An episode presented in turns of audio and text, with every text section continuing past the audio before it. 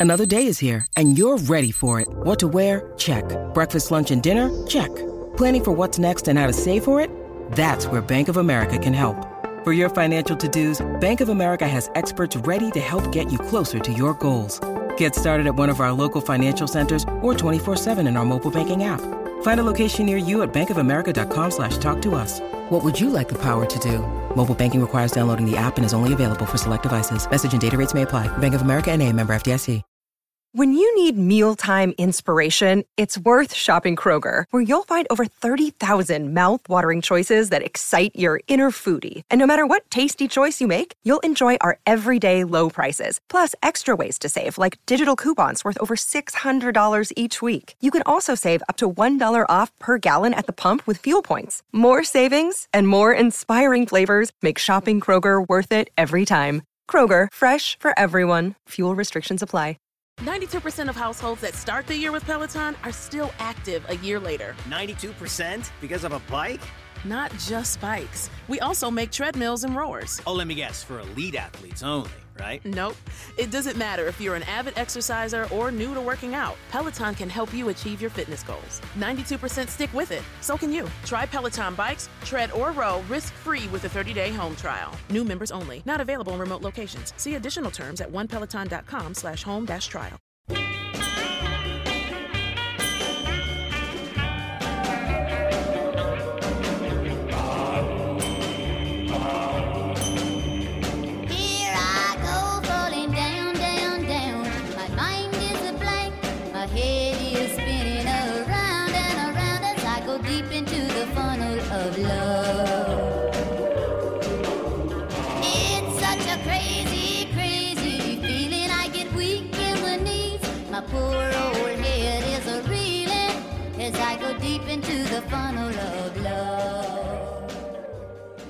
We are excited to have Wanda Jackson, Queen of Rockabilly, in the Ditty TV studio today. We're here to talk about her life and also her new book, which is Every Night is a Saturday Night, A Country Girl's Road to the Rock and Roll Hall of Fame. Did I get that right? Okay, Yeah. great. Well, welcome, Wanda. Thank you, Amy. Thank you. Appreciate uh, you inviting me. So, how did you get started? Uh, you were young when you got your first guitar, right? Yeah, six years old. I, I don't think my hand could reach around the neck, really, but my daddy uh, put a guitar in my hands. My mother said uh, Wanda was never the same after the guitar came into her life. Was it a full size guitar? Oh, it was a child's. Yeah. and Probably got it at Sears and Roebuck, you know.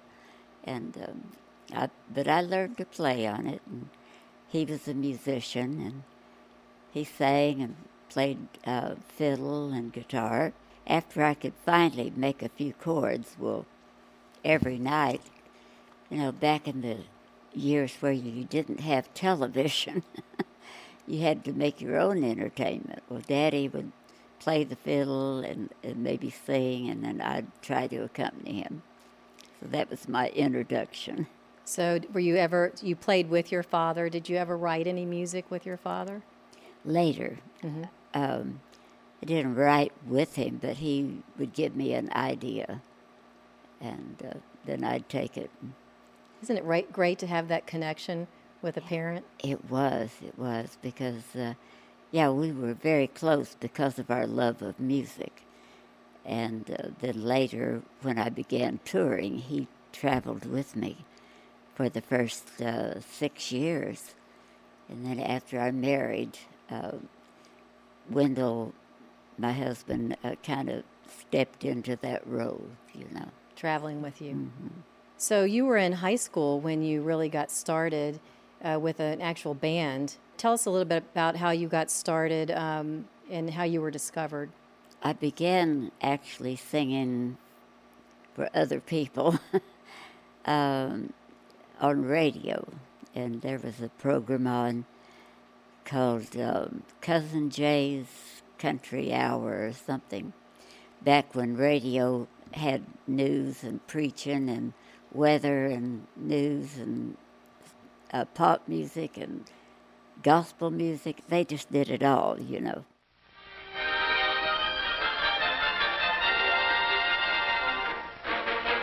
Now the weather. Temperature at 8 o'clock, 68 degrees. Humidity, 82%.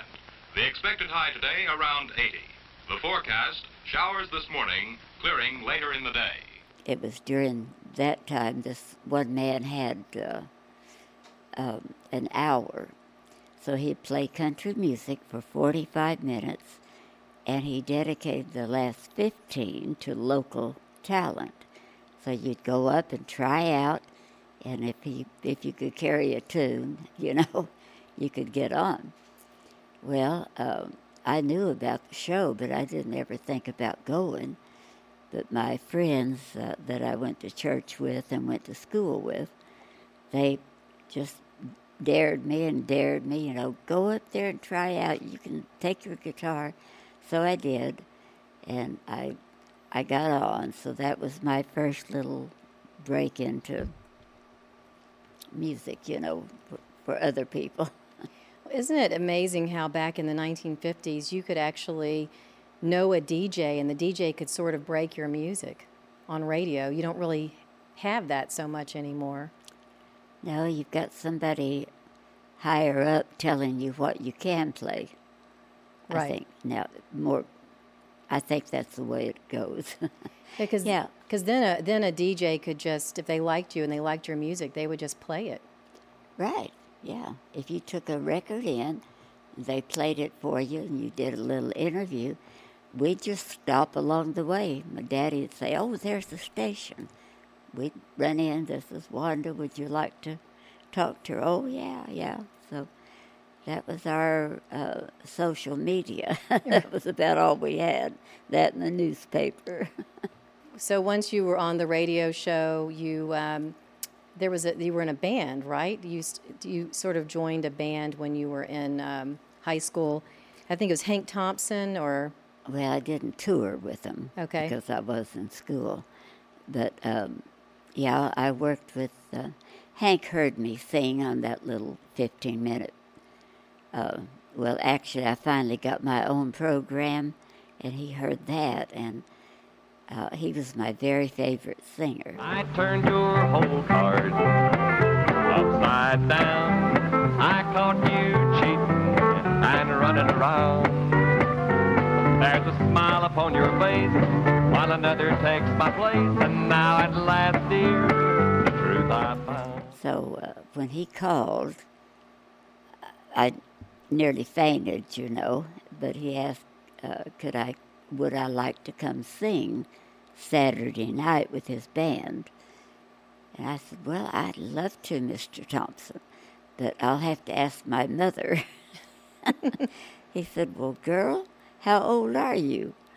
I said, I'm 14. He said, oh my goodness, and he laughed. But um, yeah, we all went up there, and uh, I started singing with him when he was in Oklahoma City, which uh, he lived there then. So, you know, probably every three or four months he would work the Trianon Ballroom.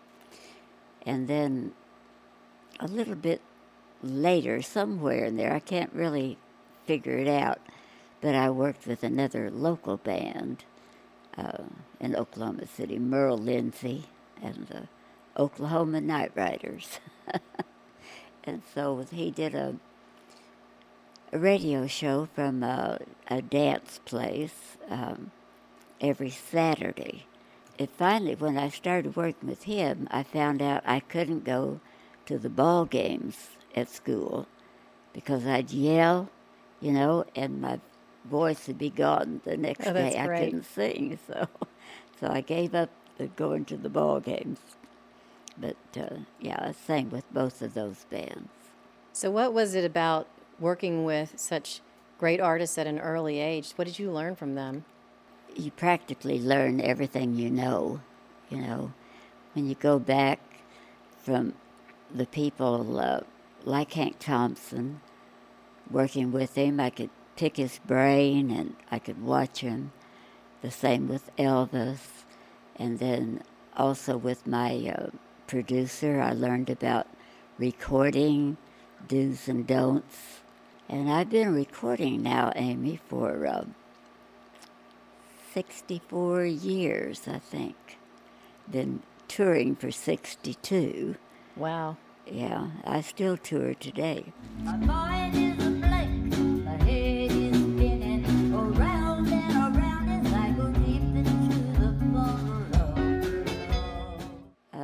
Thompson used to say something about our jobs. He said if it was easy, everybody would be doing it. Well, you and I were just having a little discussion back in the green room, and and we were talking about the fact that a lot of artists today they don't really have to work to get where they, they are as as much as the the um, you, the group of artists that back in the 1950s and even the 60s where you had to pay a lot of dues to get to the next level. Right. You have to come up through the ranks. Uh, you start off, you know, at a bar, maybe, if they have a spot for you. And then you go to a little larger bar and a dance hall and so forth. But through all of that, you learn uh, how to work a microphone, know, and sometimes they're horrible sounds. Um, and you learn how to deal with people because uh, they can get pretty rowdy or touchy and pushy. So you learn to handle that. And uh, the young artists that don't have that um, ability, you know, I feel sorry for because they they aren't really harnessing in, you know, all that they should be. I, I'm always hoping they can keep going, and they'll eventually learn to really entertain people where you can stand on a stage with a guitar or, or with tracks or something and actually entertain people when it's just you. But it is kind of funny today. You can sort of start off right out of the gate famous. Superstars, yeah. Mhm. You know, you can't say you really feel sorry for them. After all, they're they're who they are, but and they have talent. They have to, or they wouldn't have made it that big. Right. But uh, I just think I'd like to see them now in about 15 years, see if they've become an entertainer or not. Right, and there is there is a difference between an entertainer and and just a singer. a singer, right? Um, Big difference. Big difference, and I think people who've had that experience where they've had to, you know, fall flat in front of an audience occasionally, Oh, you I've realize done that. Yeah, literally. I've tripped over fiddle wires. I backed up too far and hit the drum stand and nearly fall. And on a on a show not too long ago, I made some gesture like I was drowning and leaned over and I just fell. You know. So yeah, we we have to. I fell that. off the front of the stage here one time. I backed up and then fell That's it, backwards. Yeah, you don't realize there's no rails there. no, there's a lot on the stage, right? Yeah.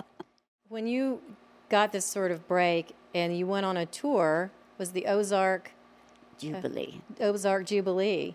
So what was how did you get hooked up with that and what was that all about? Well, the Ozark Jubilee was the first um, country um, music show on network television. Again, friends, with a big Saturday night hello from the crossroads of country music. It's time for the Ozark Jubilee, starring America's favorite country gentleman, Red Foley. And they were out of Springfield, Missouri, which is about 300 miles from my home. And, it, you know, you could drive there in one evening or afternoon. So um, we heard about it. I, I don't really know how I got on it the first time. I can't remember. Yes, sir. Oklahoma City, where they've raised one of the most promising new little girl voices in country music that we've had the pleasure of meeting in a long time. And for the first time on Coast to Coast television, we'd like to have you folks meet and welcome Miss Wanda Jackson right here. You can't have my love. You've got the clothes and everything to make you look just like a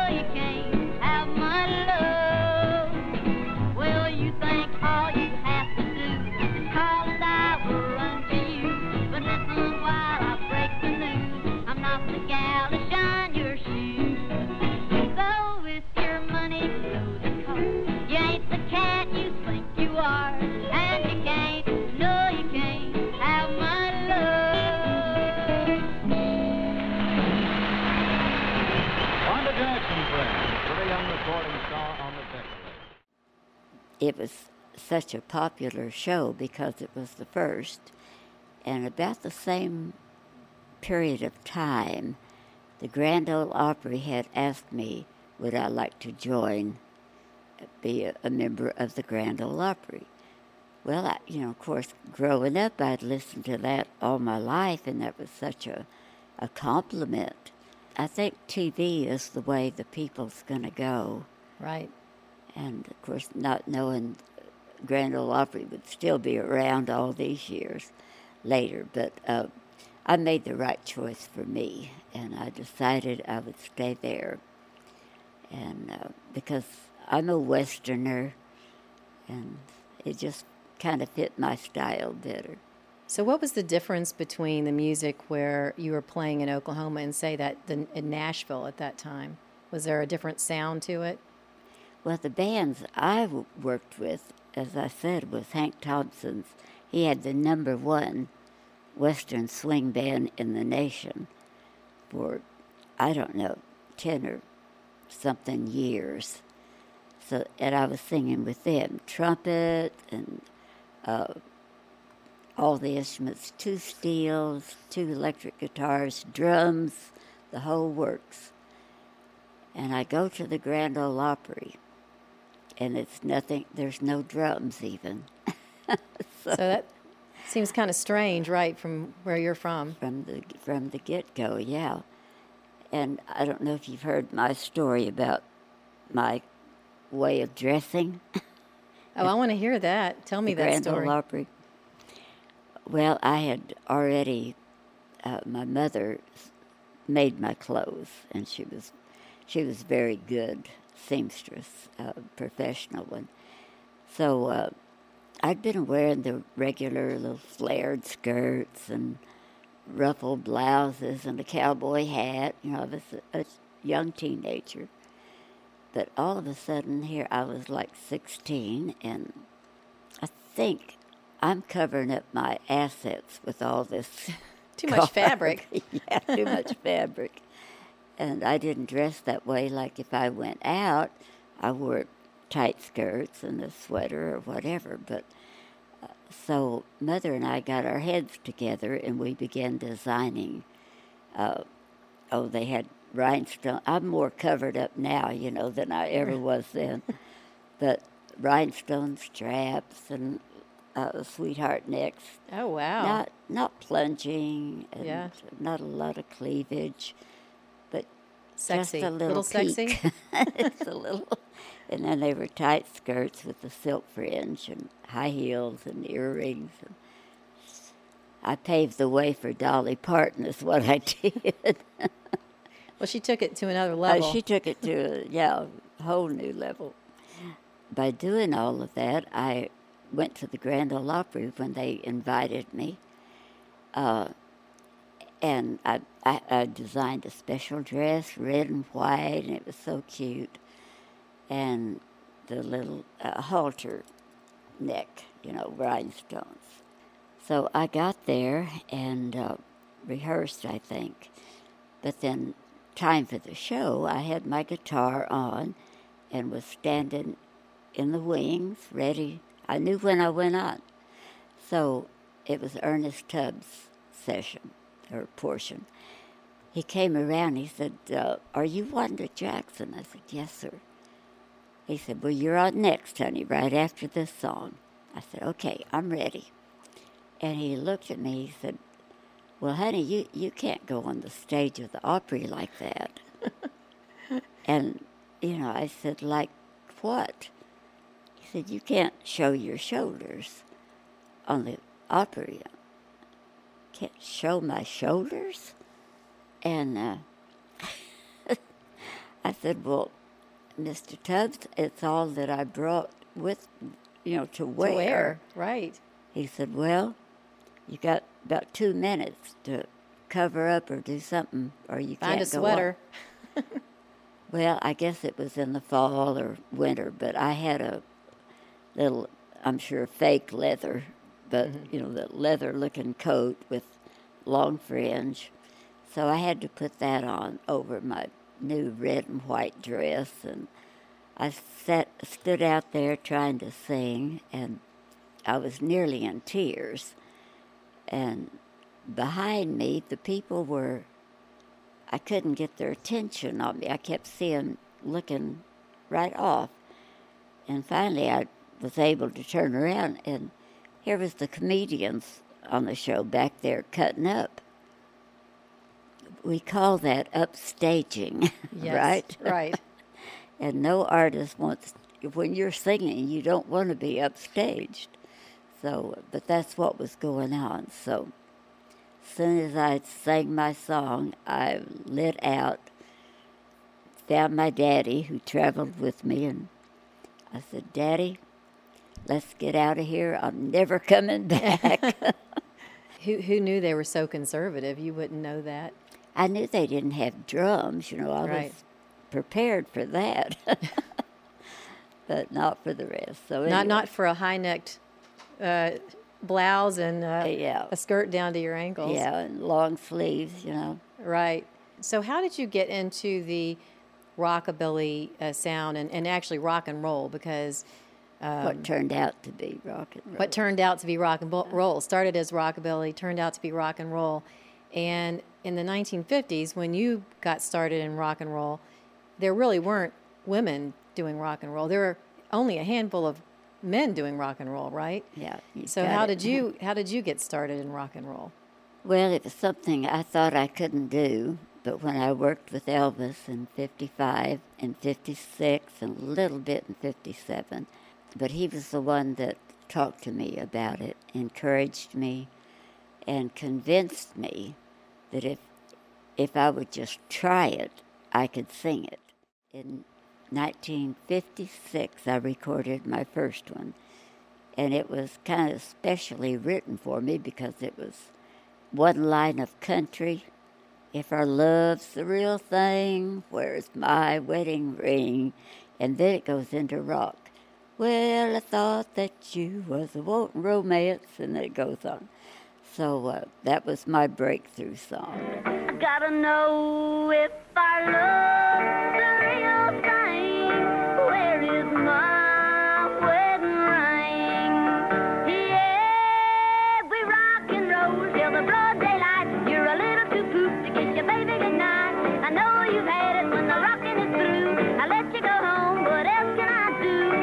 one thing I gotta know, I gotta know, I gotta know if our love's the real thing. Where is my wedding ring? and I recorded it for uh, four about four years. I did albums, I did singles, and the disc jockeys wouldn't play it. And so then, if the disc jockeys didn't play it, the people couldn't hear it. Right. If they couldn't hear it, they won't buy it. You know, they don't know about it. So um, the disc jockeys were that important to us and they just uh, had already had a hard time accepting Elvis doing this kind of wild stuff. They thought it was pretty wild. um, so they sure weren't going to help a, A woman. a a little girl, you know, Right. a girl, teenager, singing this stuff and with fringe, flying and high heels, and no, they you know, not going to have that. So it took till 1960 for me to get my first rock and roll hit. And what was that? Elvis's song. Some. Y'all can't hear that, okay? You got that? People like to rock, some people like to roll. Moving and a grooving, gonna satisfy my soul. Let's have a party. Woo! Let's have a party. Send to the store, let's buy some more. Let's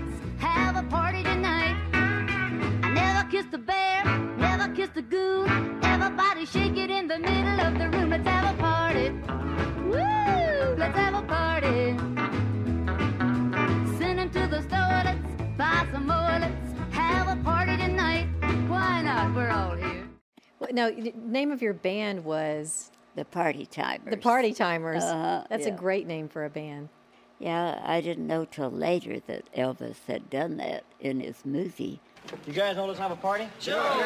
Okay, KFC, let's go. Some people like to rock, some people like to roll, but moving and the grooving gonna satisfy my soul. Let's have a party. Let's have a party.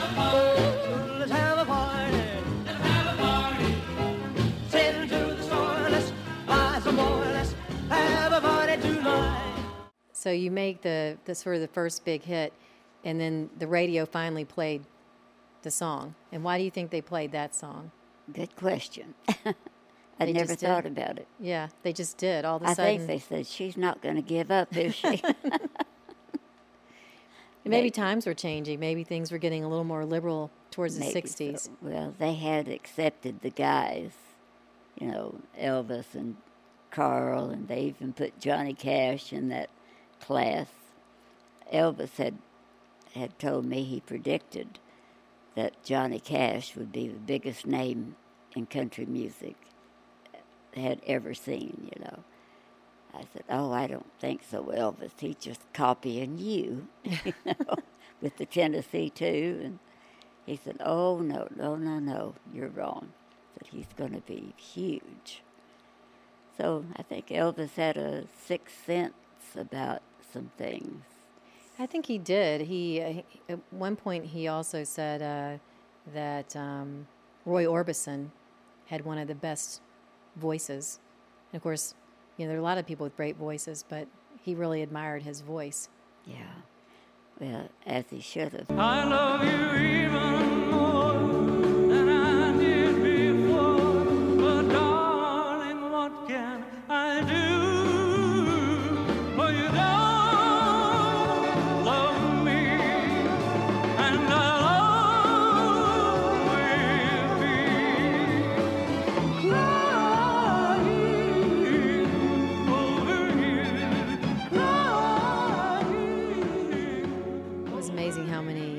great artists. Um, I, th- I think you know there was a lot of collaboration going on then too, and a lot more exposure to um, other artists because it was everyone was touring together. That that was it. Yeah, it was nothing for me to work with uh, four headliners, and they're all men, and one girl. We were just window dressing, you know. That's about all they thought of us as. What was it like to tour with all the boys? Well, I think any woman would kind of enjoy that. Who wouldn't, right? Well, they were all just my buddies. Of course, I was young, and my daddy was with me, and so uh, yeah, I was like a little sister. So in the early 1960s, you actually won a, a Grammy as well, right? I had a nomination. Nomination. Couple of nominations, which you know I was proud of that. Whether I won or not, but I've got those little plaques still up on my wall. I'm proud of those. So you were able to sort of transition uh, between rock and country. Um, you you sang both throughout your career, right? Right, and then I added gospel. That's the thing about my show, you know. I, if it's billed as a rock and roll show or venue occasion, well, I do mostly the rockabilly, but they always have. I always have country in there, and I always have gospel, so people get an a, a idea of the whole thing that I do, you know, through the years. So sort of fast forward a few years, and there's a resurgence in in rockabilly, and um, uh, a lot of folks are looking back and saying, you know, how did we get to where we're where we are? And you actually started doing some really interesting projects again. Um, in like uh, 2003, you collaborated with uh, Elvis uh, Costello. Oh, it's crying time again. You're gonna leave me. I can see that. I just, I kind of wait for somebody to come to me. I don't want to go out knocking on doors, you know. But if they're interested in recording me, then they can get in touch with me. And uh, that's what this company did. And so I was recording, and while we were rehearsing, uh, a man, gentleman came in and he, said, he watched us a while and he said, Wanda, I play drums with Elvis Costello. And, uh, you know, I think he would love to do a song with you, and he's going to be out here next week doing a TV show. And I said, Well, great, you know, love to. so that's how that came about. Uh, and then uh, I was, was going to tell you right quick that uh, all the interviews I started doing, and with Elvis Costello, and then people asked me about Elvis, and it seemed like I was always talking about some one of the Elvises. and my husband would say, "Oh no," "I've got another Elvis in my life." Who knew? yeah, more than there's more than one, right? right. But yeah, Elvis Costello and I are still good friends. Well, he was instrumental in helping you with your rock uh, rock and roll Hall of Fame nomination, Yeah, right? Yeah, very much. Tell me about that. Well, he was just uh, very put out when he found out and realized that I wasn't a member of it. And I, I never thought that much about it. You know, I thought, well, I was never a superstar and I didn't have a string of number one hits. So I won't ever be in that Hall of Fame. Well, he said, You should be. You were the first. And he wrote a pretty stinging letter to the committee and told them, I have a guitar that you guys are wanting for the Rock Hall, but you won't get it until it hangs next to Wanda Jackson's. and I think that kind of got things moving. And Bruce Springsteen chimed in, and uh, Cyndi Lauper and other people. Here to induct Wanda Jackson into the Rock and Roll Hall of Fame, Rosanne Cash.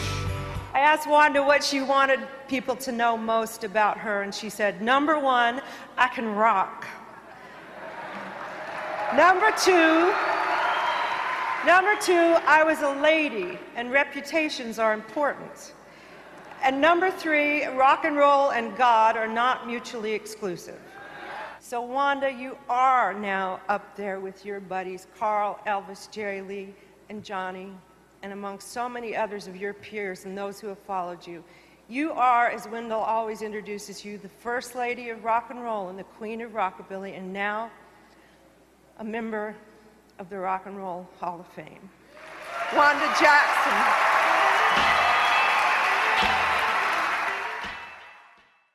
Well, and you uh, you followed up the Elvis Costello project with a Jack White project. He called you as well, right? He Right. He was the one that called. Was I interested in uh, a- allowing him to produce a record on me for his uh, Third Man label? And again, after I picked up the phone off the floor, I said, Yeah, this is Wanda, you know. He said, This is Jack White. I, I want to know if you're interested in recording for my company. I said, Well, Jack, it's, that's pretty important. Let me think about it. Okay, yeah, I'd love to. So we got busy exchanging songs, and uh, it, it was just a, a great, great time that I had getting to know Jack and getting to work with him and even tour with him. Uh, and we did television together, and he he was just he's just a crazy guy. I love him. what was uh, what were some of the songs you did on that that album?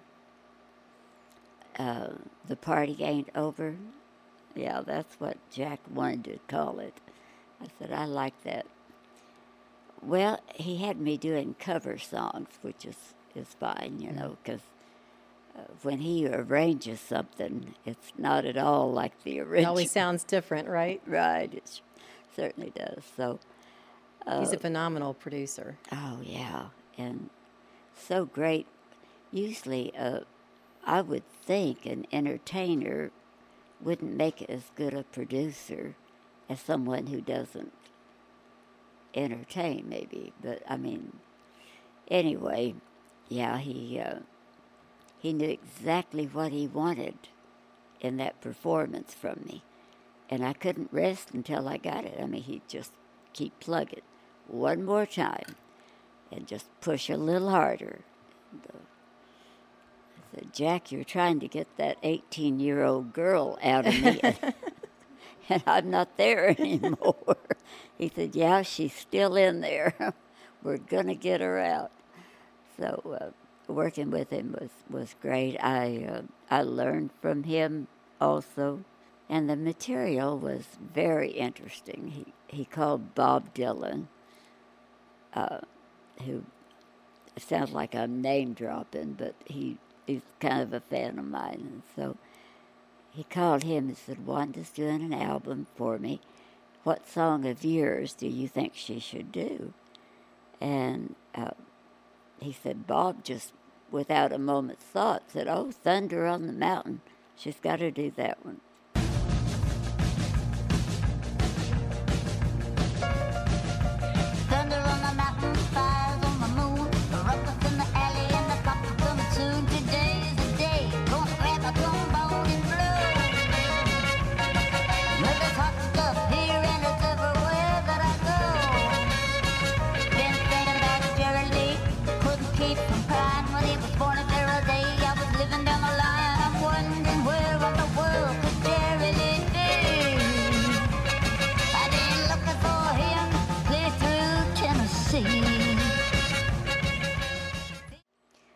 So Jack took it and re, you know, we had to shorten it.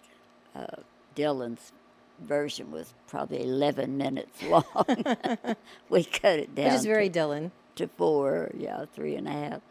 And uh, he reworked some of the bridges, and then uh, I worked on bridges. I mean, some of the lyrics, and then I worked on some, so we got it more suited for me. Uh, and then we did, uh, I couldn't believe. He picked out um, Drinking Rum and Coca Cola, an old Andrews Sisters song from World War II. And uh, I lived in California uh, when the war was over, you know, and that song just played a lot. And so I knew that song. And I, I just loved it. And I said, I can't believe you want me to do this. I love it. so we had a lot of fun. And he let me do three songs that I wanted to. What were the three that you picked? One of Elvis's. I did a yodel song, Blue Yodel, number six, Jimmie Rodgers, and uh, Teach Me Tonight. That was one I liked. So we did that one again. Well, it was nice that you were able to pick a few songs that you that you wanted. yeah, I I thought that was nice of him. he's just that kind of guy, though. He he's a take charge guy. Well, he and everything he does is just remarkable. Mm-hmm. He, you I think he, so, too. He just is a great producer, and um, he has a way, like you said, of turning everything into something completely different. So it sounds new, even if it was old. He's going to add a new modern twist to it. Yeah, yeah. And what a worker he is. We did a video uh, on Thunder on the Mountain, and it, it must have taken four hours and, and quite a few takes during that time. And that guy, he was all over the place on every one of them. You know, he didn't do the same thing always, but he was just, he was so much fun to work with. He'd come up behind me and bump me with his guitar, and, you know, we had a lot of back and forth. Yeah, he's um, you know he is also someone who really he he really is a lover of music. You can tell. Yeah. He likes the history, um, and uh, he really studied Lips about it. Yeah. Yeah. He does know it, that's for sure. And he can play every instrument. So you have a book coming out soon. Yes, I do. Finally. my fans have asked, when are you going to put out a book of your life? It was finally the right time. Scott Bomar is uh, writing with me. Was it a nice collaboration to work with a writer? It was with Scott. He made it so easy because I'd be he'd ask me something to lead me in some direction and I'd start talking and that would remind me of something else and I'd jump off on that. And finally I said to Scott, I'm sorry, but I keep jumping off on other things. He said, That's all right. I said, I'll, I'll straighten it all out later. The title of the book is uh, Every Night is Saturday Night because that's the way it feels to me. I'm there to see the people have fun and hear the songs they want to hear. And then the subtitle is A Country Girl's Journey to the Rock and Roll Hall of Fame. That is a great title for a book. is not it, though? I, I didn't think that uh, up, but I liked it very much. I think it really says a lot about you and and your career. And you have so many wonderful stories to tell. that was such a great time period to to get started in the music business. Yeah, it was. I, I feel very fortunate. Uh, I think I got the best years, some of the best years that America ever offered to anybody. I just. So, are we going to hear some surprises if we go by the book? Are we going to? Are there some surprises in there about your life? Probably. I bet there are. Uh, not at liberty to say. right. Well, exactly. we everyone has to go buy the book to find out a little more. Yeah, uh, Scott is a great writer, and uh, he took all my stories and my whole life and got it in chronological order and just wrote it so beautifully.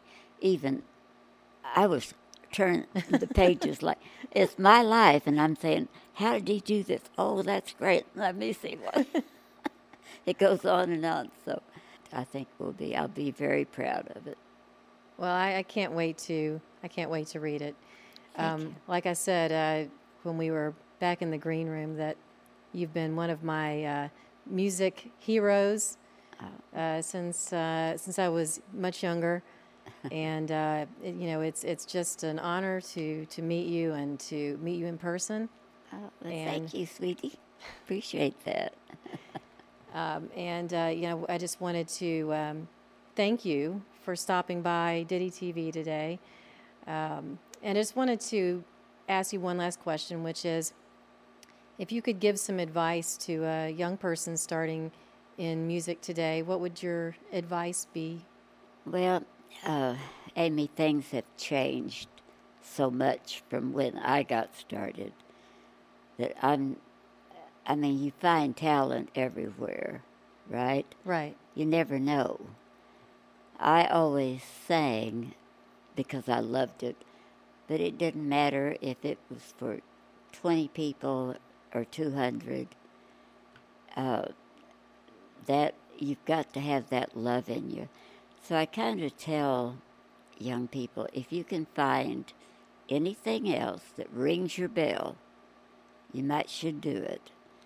But if entertaining and singing consumes you, then go for it and just make it happen. You might get a detour, whether it's college or you have to take a job somewhere. You've got your goals out there and you keep coming back to it. So um, I just wish them the best of luck. It's great to be able to make your living your whole life doing what you love. Well, thank you so much for coming to the studio. Really appreciate it. Thank you. I, Wanda I Jackson. Had fun. Thank you.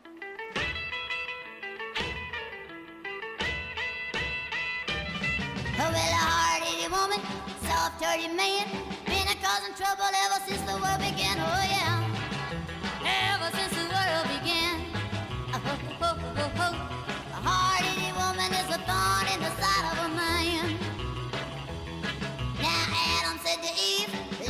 of me. Don't you let me catch you messing around that apple tree, oh yeah. Ever since the world began, oh, oh, oh, oh,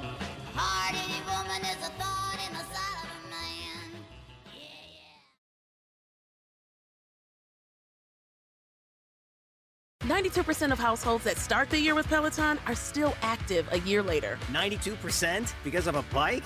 Not just bikes. We also make treadmills and rowers. Oh, let me guess, for elite athletes only, right? Nope.